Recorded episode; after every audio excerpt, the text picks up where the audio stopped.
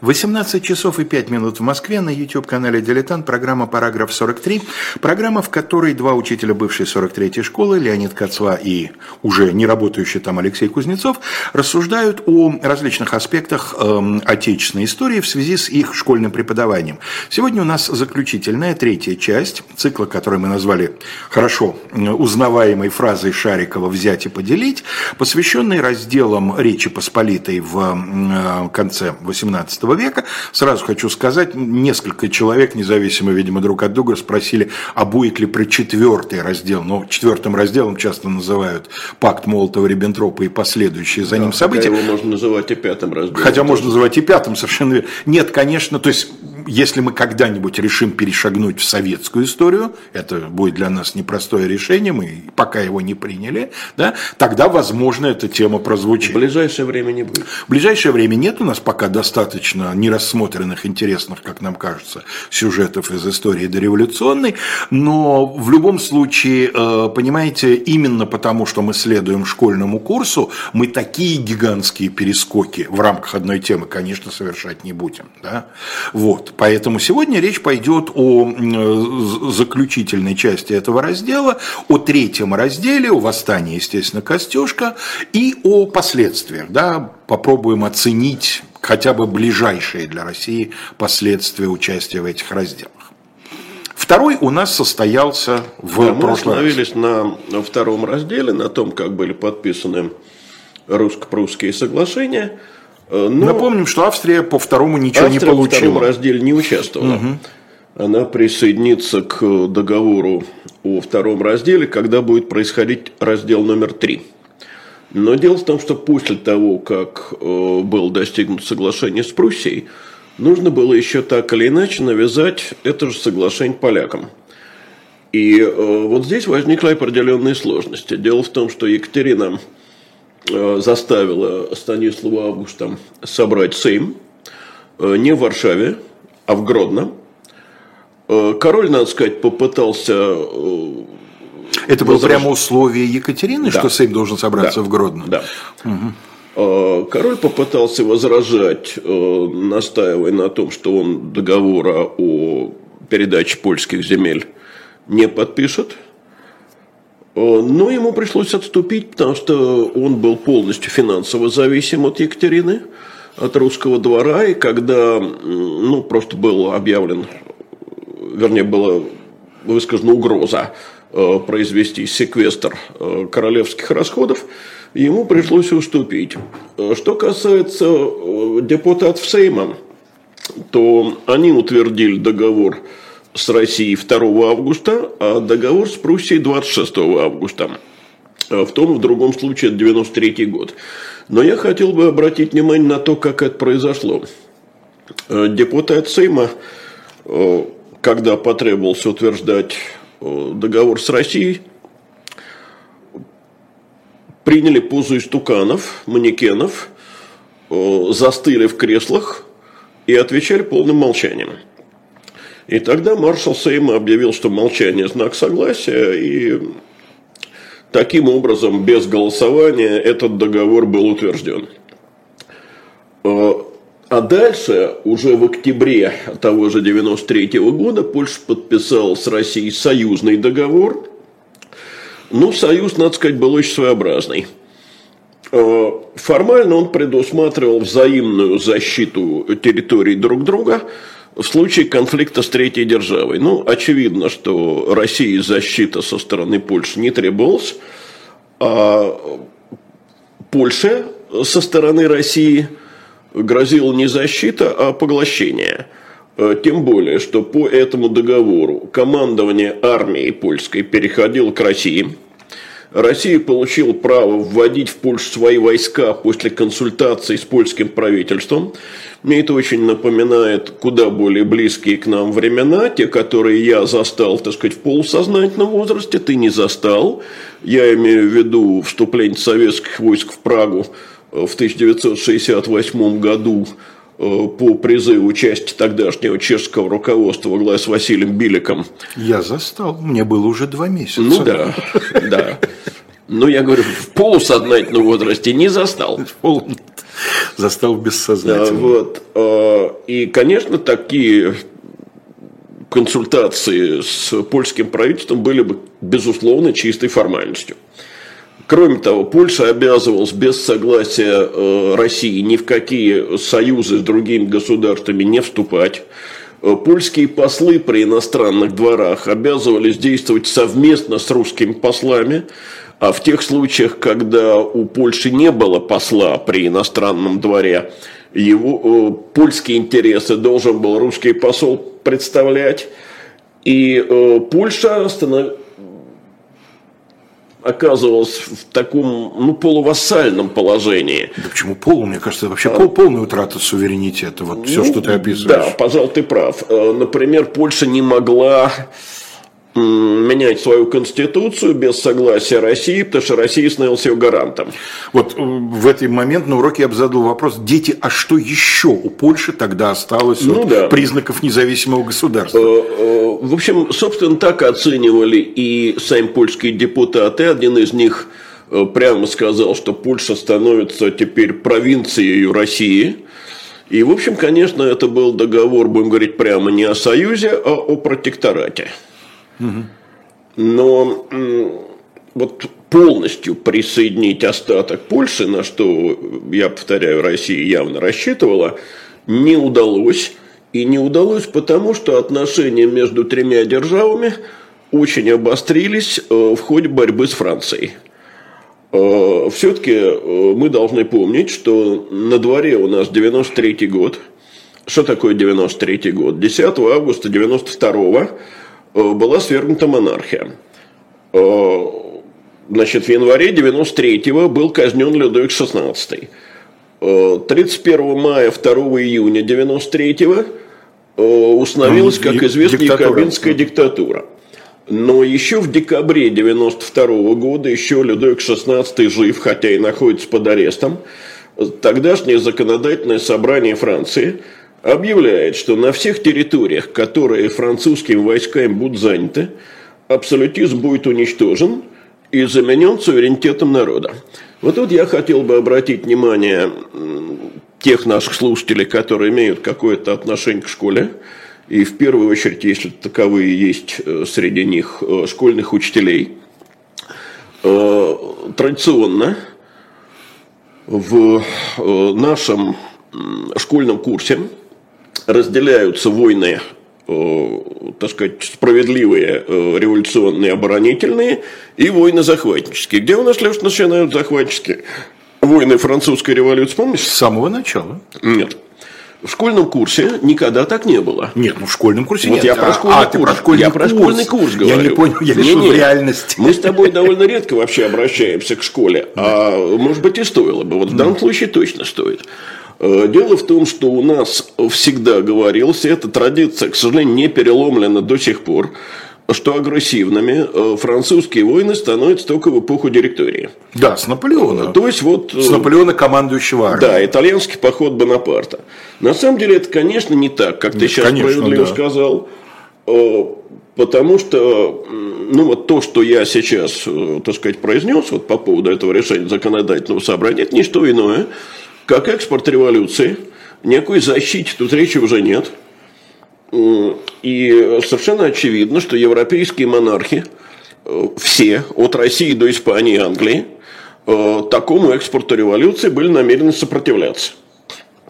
Значит, э, вернемся в январь 93 года, после того, как был казнен Людовик XVI, Екатерина заболела – у нее, видимо, было такое нервное потрясение, потому что она вообще плохо очень относилась к бурбонам, терпеть их не могла.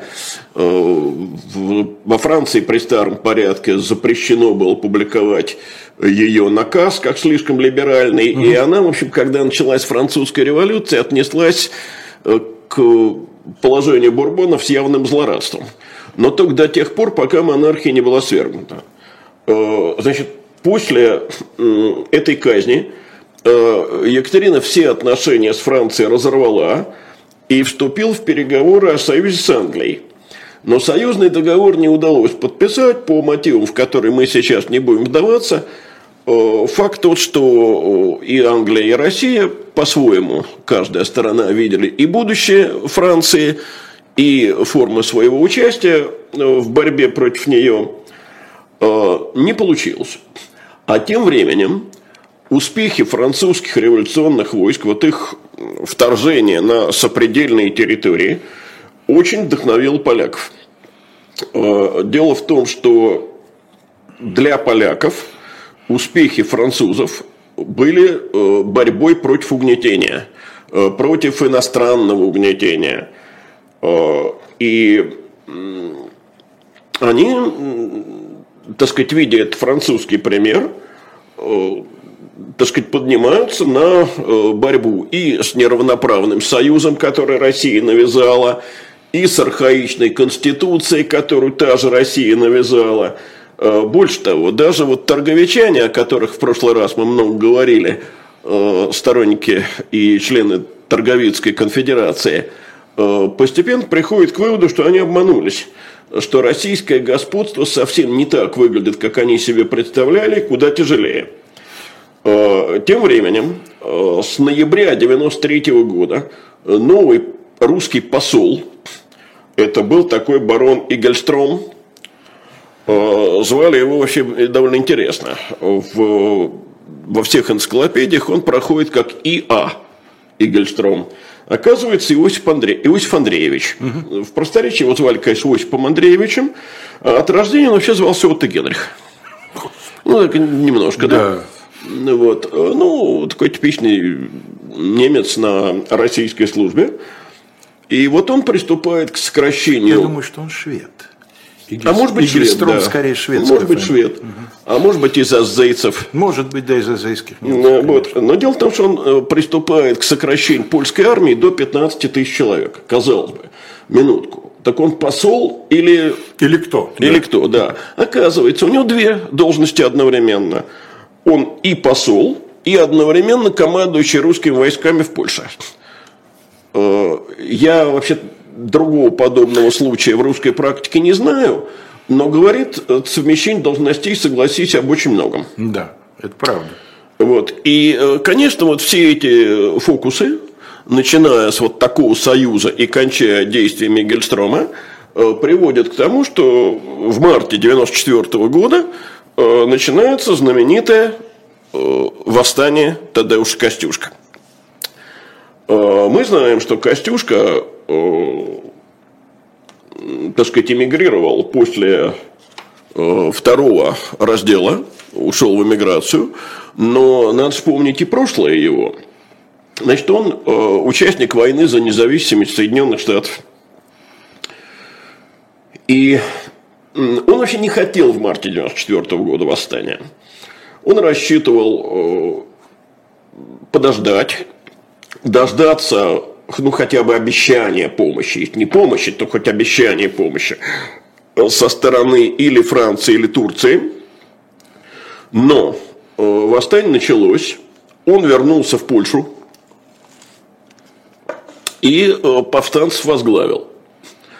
Значит, и уже 4 апреля я, э, если называю одну дату, то это всегда по новому стилю. Лень, скажи, пожалуйста, пока мы не ушли далеко, ведь он, насколько я понимаю, в это время еще очень молодой человек. Ну, достаточно молодой. Не ну, очень, не юноша, я но... возраст его точно и не знаю, Леш. Mm. Но совсем юношей он быть не может, потому что... Ну, понятно, что он принимал участие в американской революции. году да. ему был 20 копейками. Угу. Ну, значит, посчитай. Почему именно он? Ведь его фамилия, по-моему, именно среди польских полководцев. Во многом, этого... во многом, как я понимаю, именно потому, что так же, как, кстати, это было и во Франции. С Лафаетом. С Лафаетом, да. Угу. Это э, вот такая слава э, участника американской войны за независимость. Понятно. Угу. И он, кстати, еще перед вторым разделом числился среди э, лидеров э, вот, э, тех, кто сопротивлялся. Угу, Не случайно он вместе с Юзефом Понятовским ушел в эмиграцию. Теперь он возвращается, и 4 апреля 1994 года, неподалеку от Кракова, э, немножко северо-восточнее Кракова, одерживает серьезную победу над русскими войсками при э, населенном пункте, который называется Рославицей. Угу.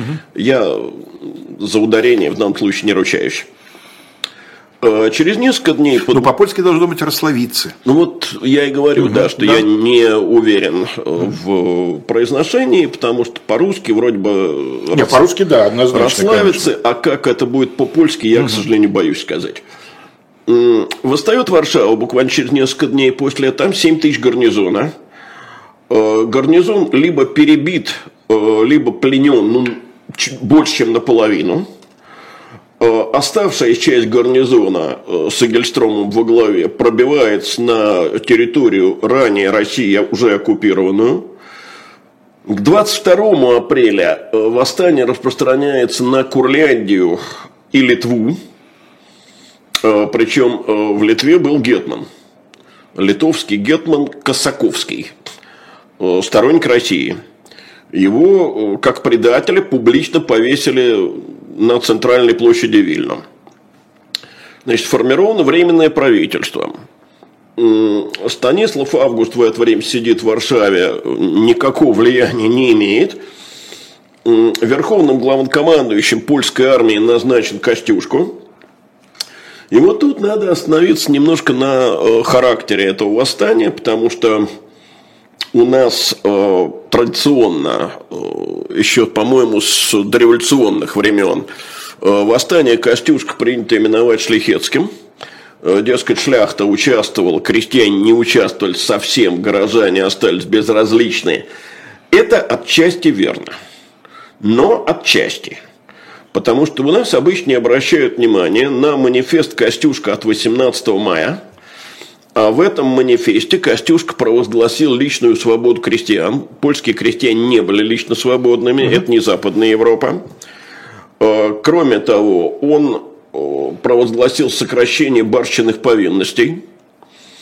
И он прямо полемизировал с обещанием Екатерины II.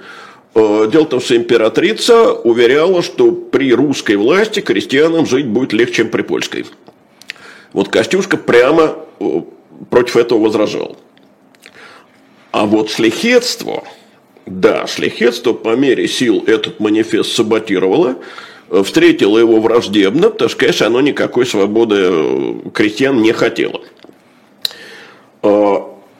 Дальше. Вот влияние французской революции на Костюшка совершенно очевидно. Мы знаем, что во Франции при вторжении э, герцога Брауншвейгского э, было провозглашено всеобщее вооружение.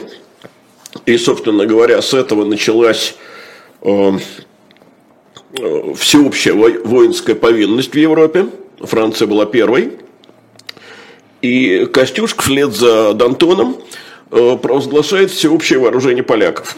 Прости, пожалуйста, нам любезно, спасибо, Евгений Гетман, подбросили даты жизни, тогда уже Костюшка, да, он 1746 года рождения, ну, он совсем уже не молодой ну, человек. Совсем не молодой совсем, человек. По тем временам просто конечно. уже на пороге пожилого ему, возраста. Ему под 50. Да, да, да, именно, именно. Ну, конечно. Спасибо. Значит, создается, э, так сказать, аналог французского комитета общественной безопасности э, это следственная комиссия для выявления наказания предателей. В Литве э, вообще открыто говорят о том, что у Речи Посполитой и Франции общие цели, и там просто учреждают комитет общественного спасения. Ну, во Франции, как ты лучше меня знаешь, два комитета да, было. Да. Общественная вот. безопасность и общественное спасение. Да. В Варшаве в конце мая э, вешают опять четырех предателей, и среди них э, епископ Косаковский, это вот брат угу. литовского гетмана. И, конечно, в глазах иностранных наблюдателей все это выглядит чистейшим якобинством. Э, что касается Петербурга, то до Петербурга сведения о восстании доходят в конце апреля. Ну, пока в марте началось, мы понимаем, что телеграфа нет – Э, значит, после этого имения бунтовщиков, которые находились на подконтрольной России территории, были секвестрованы. Э, решено было э, русские войска сосредоточить в Литве на, так сказать, ну, на территории Литвы для защиты русских границ. Но дело в том, что в России в то время силы были довольно ограничены, потому что основные ее силы были заняты на границе Турции. Войны в это время нет. Но война ожидается, ожидается вторжение э, турецкое. И вот тут большую роль играет э, русский дипломат с очень известной фамилией, очень хорошо известный всем школьникам. Э, а вот это его э, заслуга неизвестна совершенно в школе. Речь идет о том, что русский посол в Стамбуле э, сумел, так сказать, договориться, напряженность в русско-турецких отношениях снять и вторжение предотвратить. А звался этот посол Михаил Ларионович Кутузов. Вот, мы знаем о его заслугах 1811 года на переговорах мир, да, с Турцией. Да. А вот эта история как-то проходит мимо. Значит, и после этого войска с турецкой границы снимаются, э, передаются в распоряжение э, поставленного во главе русских войск в Польше известнейшего полководца Петра Александровича Румянцева. Э, в Литве другой полководец командует русскими войсками, это фельдмаршал Николай Васильевич Репнин. Репнин, да. И вот тут собирается совет при высочайшем дворе, и решает, что надо обратиться э, к Пруссии э, с предложением взять на себя э, подавление польского восстания западнее Вислы. Надо сказать, что Фридрих Вильгельм II на выполнение этой карательной функции соглашается. Помощь России он предоставить готов – но с условием, я хочу компенсации за счет польских территорий. А, понимаете, таскать э, каштан друг для друга никто не соглашается. Э, Австрия, которая, как мы помним, во втором разделе не участвовала, э, тоже теперь своей доли требует. Больше того, чем активнее действует Пруссия, тем больше рвения проявляет и Австрия. Э, ну, тут еще э, надо добавить, что для австрийцев, э, так сказать, прихватить какой-то клок польской территории тем важнее, что австрийцы попытались силой вернуть под свой контроль Нидерланды и были французами оттуда вышиблены. Что, надо сказать, на престиже императорского правительства сказался вполне определенным да. образом, да. И не хотят, конечно, австрийцы, чтобы вся польская территория к западу от Вислы э, досталась прусакам. И э, Екатерина понимает, что и Вена, и Берлин к очередному разделу готовы. готовы. И она тогда заявляет, что пора задуть последнюю искру якобинского костра в Польше. Значит, 6 июня 1994 года русско-прусские войска, объединенные, э, разбивают польскую армию. Ну, численный перевес большой, поэтому причин побед понятны. 15 э, июня прусаки входят в Краков. Прусаки, не австрийцы. Мы привыкли, что Краков австрийский. Краков австрийский, да. но это мы потом поговорим, почему. Австрийцы занимают Сандомирское воеводство, Люблинское воеводство. Вот Дмитрий, который в Люблине, он как раз и пишет, что Люблин входил в австрийский да, раздел. Да, да, да, да. И Волынь. Но 11 июля австрийцы говорят, нет, извините, мы так не согласны, Краков, пожалуйста, нам. А, то есть э, Напоминает Австрия... историю с Брестом да. во время четвертого раздела. Да, Австрия и Пруссия году. тягаются по поводу Кракова, спорят о польских территориях, а Россия тем временем э, у повстанцев свою долю отбирает. С середины июля э, союзники начинают наступление на Варшаву. Значит, польскую столицу осаждают 14 тысяч русских солдат и 25 тысяч прусских солдат. Но в сентябре начинается восстание в Великой Польше. Это территория, ранее оккупированная э, прусаками. Фридрих Вильгельм свои войска из-под Варшавы забирает. То есть теперь Варшаву будут штурмовать русские войска. Э, наступает время буквально э, минутного перерыва для рекламы. Сейчас мы, как обычно, в это время посмотрим небольшой ролик. Потом напомню вам о существовании одного э, интернет-магазина книжного и вернемся к событиям под Варшавой.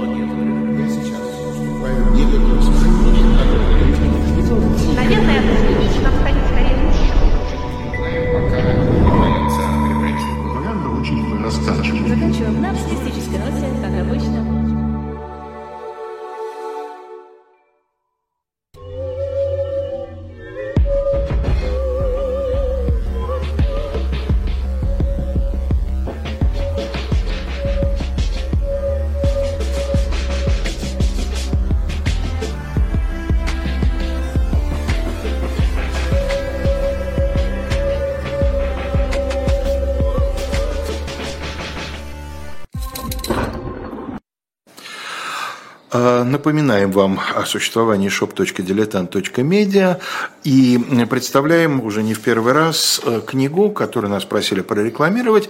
Это «Летопись жизни и творчества Бориса Леонидовича Пастернака. Первый период его жизни с 1889 по 1924 год, как обычно, с печатью эхо и подписями тех ведущих и постоянных гостей, ну, из числа тех, кто появляется у нас в студии. Понятно, что э, подпись тех гостей, которые к нам приходят удаленно, мы просто физически не можем получить, которые вы можете заказать. Ну, правда, понимаю, что это несколько удлиняет доставку книги, потому что сначала нужно отловить гостя.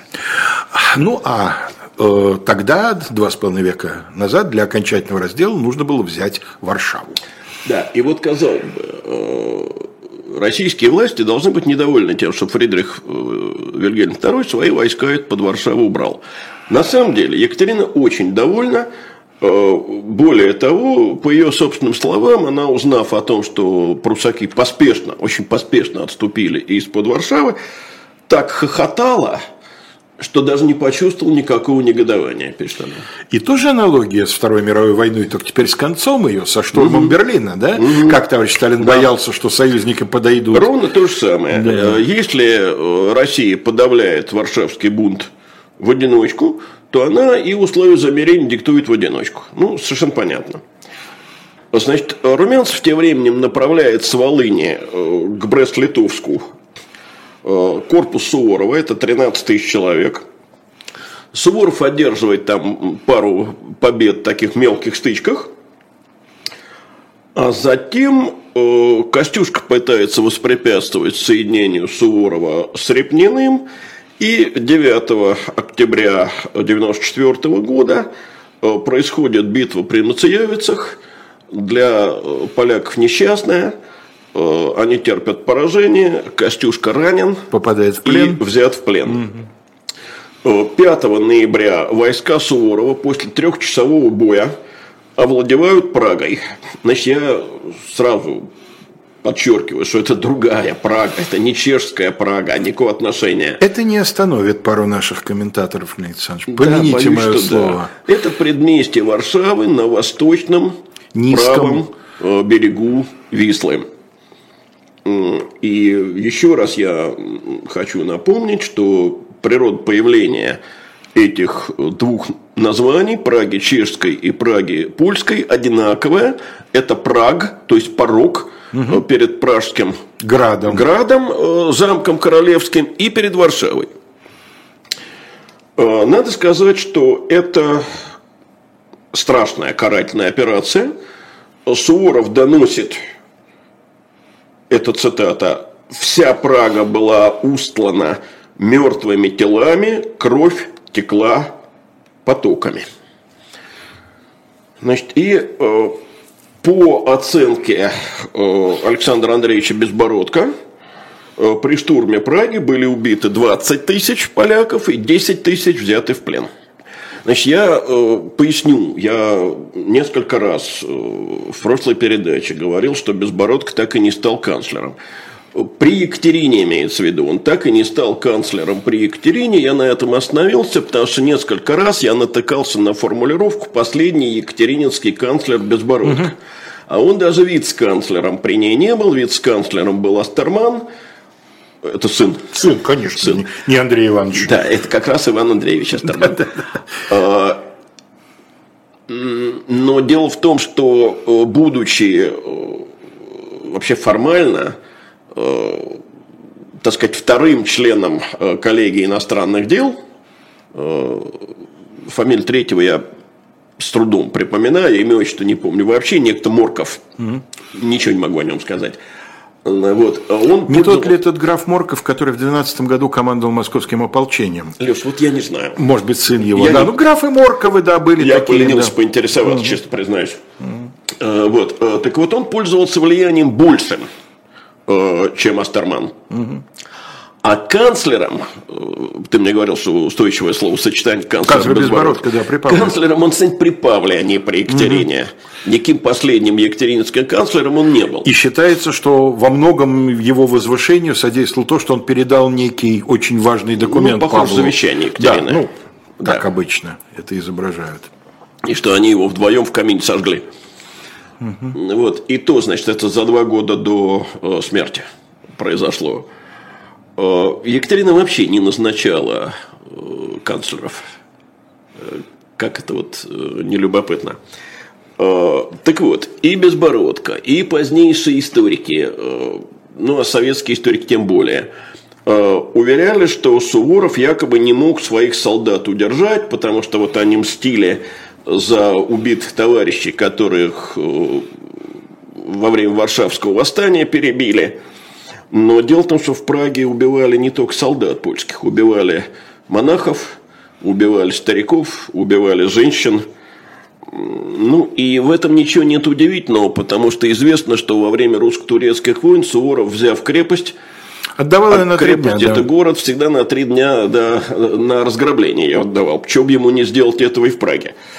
А, кроме того, ну вот смотри, когда Суворов вступает в переговоры с варшавскими властями, то он а, по сообщению того же а, Александра Андреевича Безбородко пишет, что значит, Суворов угрожал поступить с Варшавой так же, как с Прагой, если Варшава не капитулирует. Угу. Что касается польских авторов – то они пишут, что не просто было вырезано все 20-тысячное население Праги, вот 20 тысяч, 10 тысяч, это включая солдат, а тут, значит, вырезано мирное население. Но они пишут о всяких ужасах, о том, что Суворов для устрашения варшавян запретил убитых хоронить, что казаки носили младенцев на пиках. Угу. Есть соответствующие картины известного художника Орловского. Э, так что все это, видимо, достаточно правдоподобно. Значит, 8 ноября 1994 года войска Суворова вступают в капитулировавшую, капитулировавшую Варшаву. И именно за это, не за Измаил, не за Факшан или Рымник, а именно за э, карательную операцию Суворов получает чин фельдмаршала. Э, вступив в Польшу, он в польскую столицу, прошу прощения, он признает королем Станислава Августа, тот все это время сидел в Варшаве, но и у русских политиков, и у германских политиков на сей счет были другие планы. Значит, дело в том, что Екатерина была твердо уверена, что вот Костюшка и Кабинец.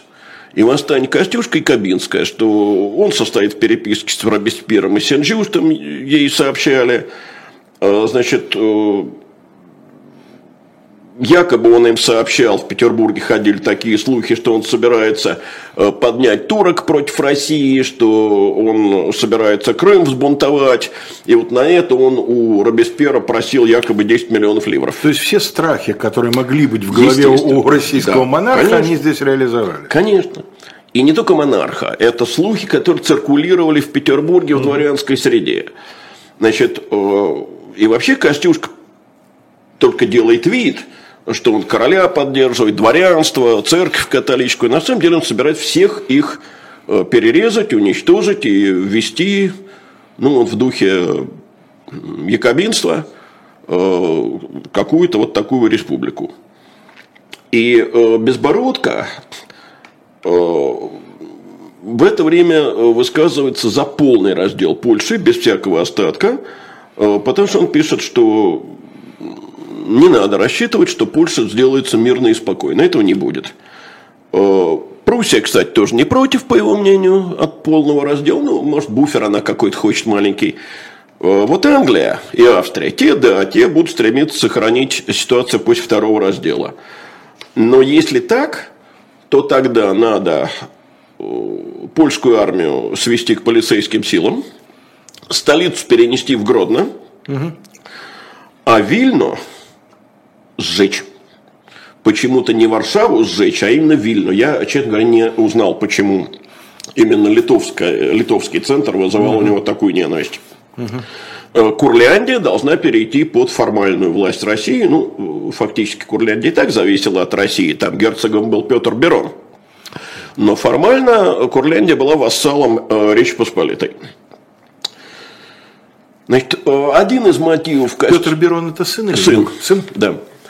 Один из мотивов заключался в том, э, вот мотив Безбородка, что свобода крестьян, которую провозгласил Костюшка в Польше, явно и на России перекинется, и русские крестьяне поднимутся.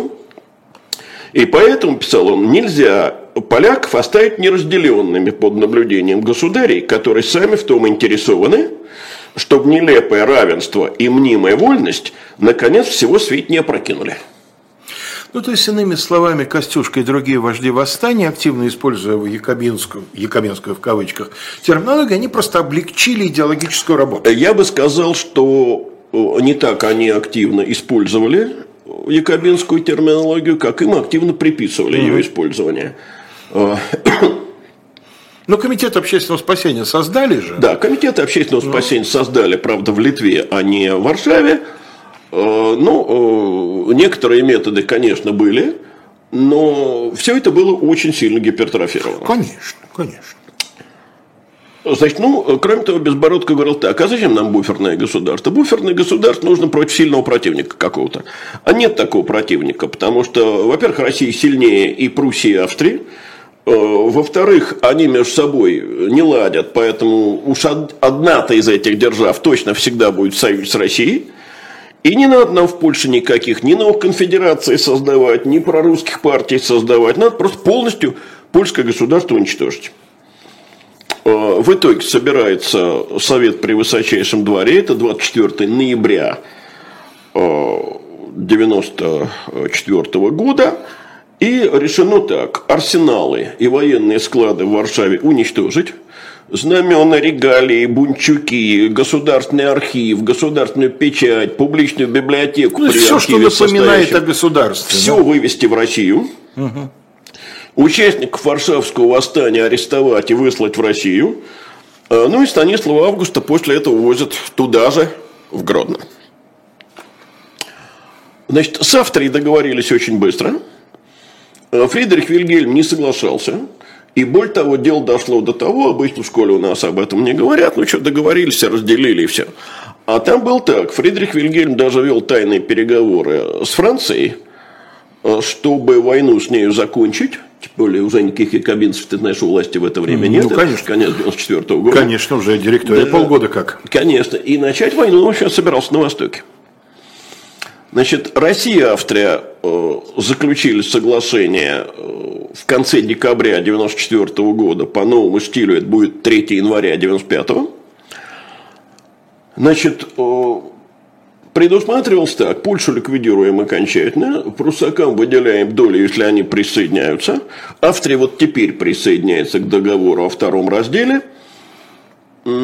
И стороны гарантируют друг другу помощь в случае прусского нападения. Австрия присоединяется, получив Волынь и Галицию. Да, но дело в том, что Краков-то у прусаков, значит, провести в жизнь их э, вот этот договор э, русско-австрийский полностью невозможно. Э, но в марте 95 года, прошу прощения, это по старому стилю в марте, а по новому 5 апреля, заключает Пруссия Базельский мир с Францией – Затем мир заключают Франция, Голландия и Испания, э, то есть э, коалиция распадается. Пруссия готова к войне на Востоке. И русские войска готовятся отразать это прусское нападение. Но в конце концов Фридрих Вильгельм отступает. Он соглашается на окончательный раздел. Австрия некоторые территории на Западе. А почему Фридрих Вильгельм решил не додавливать? Или он с самого начала Я не думаю, что это был, э, скорее всего, такой блеф-шантаж. Mm. Вдруг пройдет, да? Да, что, знаешь, как вот...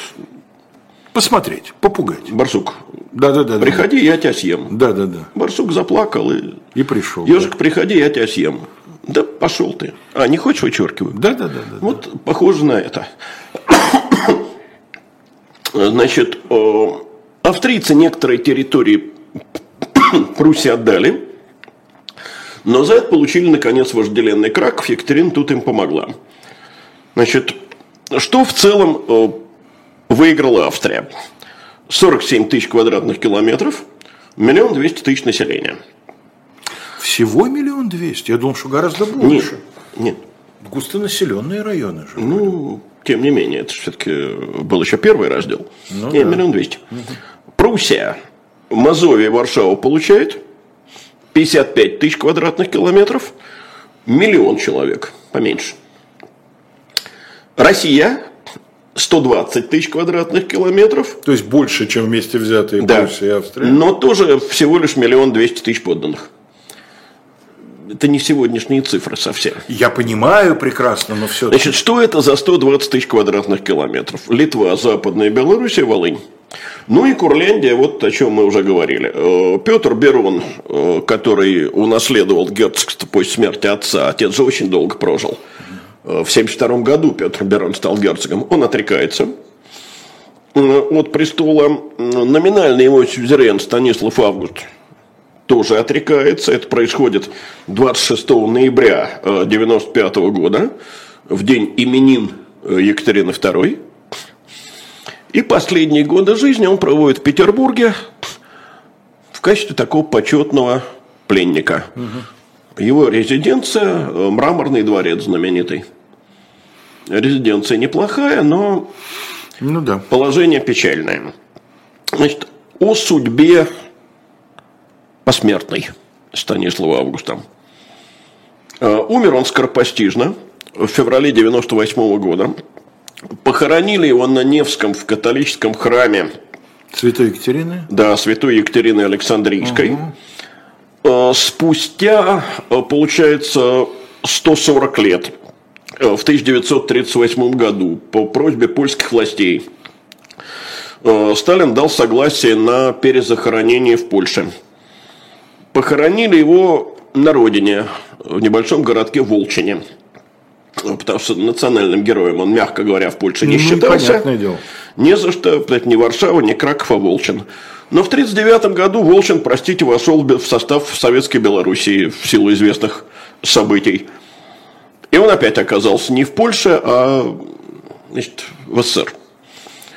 В 1988 году, уже вот в пору перестройки, э, прах э, Станислава Августа перевозится в очередной раз в Польшу. Теперь его хоронят уже в Варшаве, в костеле святого Иоанна Крестителя. Вот пока он обрел таким образом покой. Да, попутешествовал, прям скажем. Да. Ну, надо сказать, что участники раздела в накладе не остались. Екатерина им пожаловал 96 имений, 130 тысяч крепостных душ. Из них 121 тысяча вот как раз на присоединенных польских территориях. Кто получил самые крупные пожалования? Румянцев, Суворов, племянница Потемкина, уже покойного, и Платон Зубов, последний фаворит. Племянница племяшки это тот самый его поход на полевой гарем, Ну да, Сестр- да. Сестрички. Да. Энгельгард. А офицеры и чиновники, кто отличился, ну, кому 100 душ, кому 400 душ. Э, Ну, 400 душ это уже средний такой Прилично, хороший да. помещик, да. Со 100 душ Безбородко начиналось. получил 50 тысяч рублей и пенсию ежегодную 10 тысяч, что, в общем, тоже совсем не, не теперешние деньги. Не то слово. Вот. И, конечно, на украинских землях установился российский вариант крепостного права. У нас, понимаете, очень любили писать так, что что вы, что вы, Польшу, это австрийцы и поляки, И к России пруса- отта- прусаки. И прусаки тоже, да, извините. А к России отошли. А к России православные, братские народы, украинцы, да. белорусы, братские народы. Ну, почему-то забываем про унятов, забываем про католиков, литовцев. А Российский вариант крепостного права был много хуже польского. Там без земли, насколько я понимаю, не очень Да, крестьяне торговали. хлоп, хлоп и холоп – это две большие разницы. Весьма. И кроме того, на этих землях проживал еще один народ. Дело в том, что до польских разделов в России не было евреев. Евреи в России не допускались. Известно, что когда э, Елизавете Петровне, так сказать, подали ходатство о допуске еврейских купцов, объясняя, что от этого будет большая выгода, ну, несмотря на то, что Елизавета ответила, в общем, довольно оскорбительно для моих соплеменников. Не могу не отметить, что фраза изящная, такая лихая. От врагов Христовых не желаю интересной прибыли. Ну вот, не было евреев, ну, единицы были. А теперь не будем по разделам делить, но в результате трех разделов на территории Российской империи оказалось так немножко миллион двести тысяч как раз евреев, помимо, помимо всего прочего. Значит, Екатерина, надо сказать, была совершенно, так сказать, индифферентна к еврейскому вопросу, никаких предубеждений не имела. Но э, в 92 году по новому стилю, это 3 января 92 а по старому получается декабрь 91 специальным указом Екатерины введено то, что впоследствии в 1837 году получит название черты оседлости. То есть евреям разрешено постоянно проживать в Новороссии, Белоруссии и Украине, но запрещено проживать постоянно в Москве. Причина этого жалобы Московского, Московского купечества. купечества. А жаловался оно потому, что евреи торговали дешевле – продавали дешевле, и поэтому оказывались опасными конкурентами. Значит, и вплоть до 1856 года в Москве, если евреи сюда приезжали или селились, это в основном это были ремесленники, им разрешалось жить только на пятачке Глебовского подворья в Заряде, и только при Александре II они получили возможность за пределы этого подворья выходить. Э, вот. Э, ну, Совсем недавно были очередные словесные баталии по поводу наличия в Москве еврейского гетто.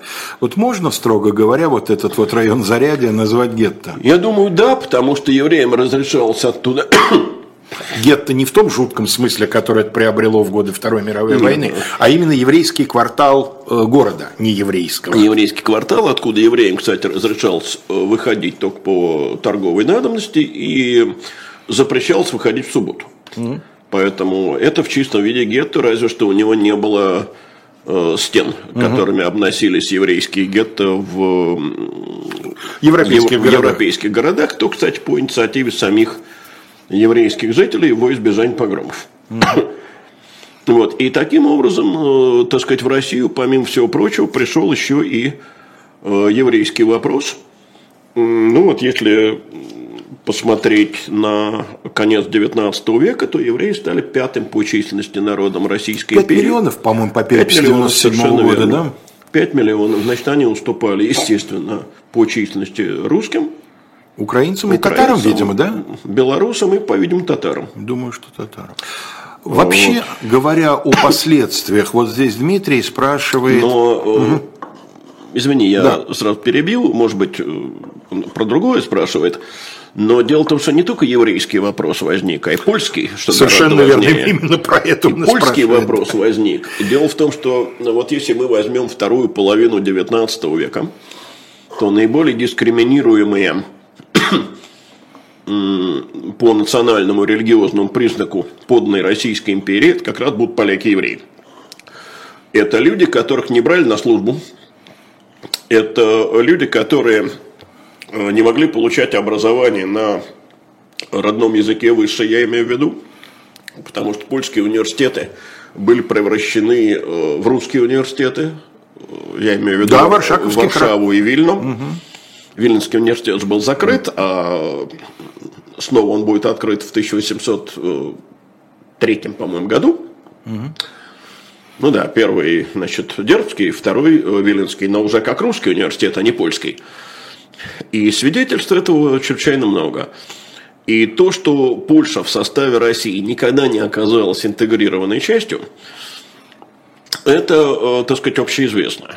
Вот э, многие иноязычные и народческие области удалось так или иначе интегрировать. Польшу никогда. Э, поэтому вот когда мы возьмем, скажем, программы российских политических партий начала 20 века. Там Польский вопрос отдельным Всегда пунктом, да. будет да, что-то по поводу польской автономии или польской независимости, потому что Польша не переставала бороться за свою независимость. Ну, достаточно вспомнить два могучих восстания 1830-31 и 63 -го года. года да. Жестоко подавлявшиеся. А, что касается евреев, то тут другая ситуация. Конечно, никаких восстаний, потому что это дискретное население, нигде не составлявшее большинства. Но Мы знаем, что евреев оказалось действительно непропорционально много в составе российских революционеров. Кстати, разных. Не, тот, кто думает, что, так сказать, евреи это большевики, тот да сильно нет, ошибается. эсеров множество. Это эсеры, и меньшевики, социалисты. и либералы, да. Но дело в том, что это объяснимо, потому что для еврейской молодежи э, постепенно осталось очень мало возможностей. Черта оседлости перенаселена, подавляющее большинство еврейского населения жило там беднее, чем самые бедные русские крестьяне. По оценке исследователей, просто речь шла о постепенном вымирании от голода. Угу. Значит, оставались возможности следующие. Либо эмиграция, э, либо смена веры, крещение. Угу. Это очень, так сказать, редкий в российской истории путь. Не надо думать, что многие евреи крестились. Ну, к концу 19 века. К концу 19 века это скажется э, распространенным, потому что креститься начинает еврейская интеллигенция. Да, именно. А не э, масса. Нет, конечно. Э, вот. Ну, не надо все-таки забывать, что крестившегося в еврейской среде, так сказать... Считали умершим. Да. Причем нехорошо умершим. Обряд совершали, как над умершим. Да, буквально сегодня читал про жену Климента Ефремовича Ворошилова, который ну, да. крестил, чтобы выйти за него замуж. Хотя они оба были вообще неверующими людьми. Да? И ее родители поминали да. ее как умершую. Да, совершенно верно. Вот. Либо э, была возможность очень, так сказать, узкая получения образования. Ремесленники некоторых специальностей могли проживать вне э, черты купцы первой гильдии. гильдии, у меня вот прадед, насколько я понимаю, он не соответствовал по уровню своих доходов первой гильдии, а должен был бы где-то по второй гильдии числиться. Но он платил налоги по первой гильдии для того, чтобы иметь возможность жить в Орле. Угу. Вот. Э, ну, либо высшее образование, но мы знаем, что в 80-х годах, когда активно стали евреи получать светское образование, появилась так называемая процентная норма, в черте оседлости 10%, вне черты 5%, в столицах 3%. 3%. 3%. Но, кажется, много, ну, 10%.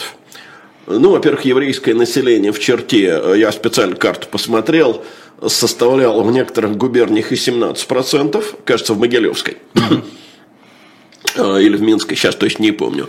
Но дело не в этом, а дело в том, что евреи были городским э, сословием, они не имели возможности заниматься э, земледелием вообще по положению об устройстве евреев пятого года, они получили формальное право становиться и земледельцами в том числе, но не получили такой возможности реально.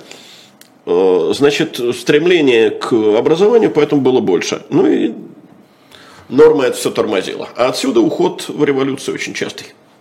Ну да, но и непропорционально большое число революционеров мы наблюдаем не только среди евреев, но и среди поляков тех же, и но и среди причине. народов Закавказья и Северного Кавказа. Ну, какая мощная была организация в Грузии. Это да, но там такой высокой ну, наверное. по-моему, не было. Не, я могу ошибаться. Окей. Э, в ближайшее время на канале «Живой гвоздь» вас ожидает в особом мнении Айдар Ахмадиев беседует с экономистом Евгением Гантмахером, а в 21 классический набор в программе «Статус Максим Курников» и Екатерина Шульман, которую российские власти считают иностранным агентом. А программа «Параграф 43», внимание, не пропустите, на две недели уходит на каникулы, потому что в школе должны быть каникулы. И, соответственно, мы с вами э, встретимся, если ничего нового не случится, как мы подсчитали, 11 июля. Да, две передачи да, мы пропускаем, два вторника. И 11 июля постараемся быть на этом месте с новой, соответственно, темой. Всем спасибо за внимание. Всего самого доброго.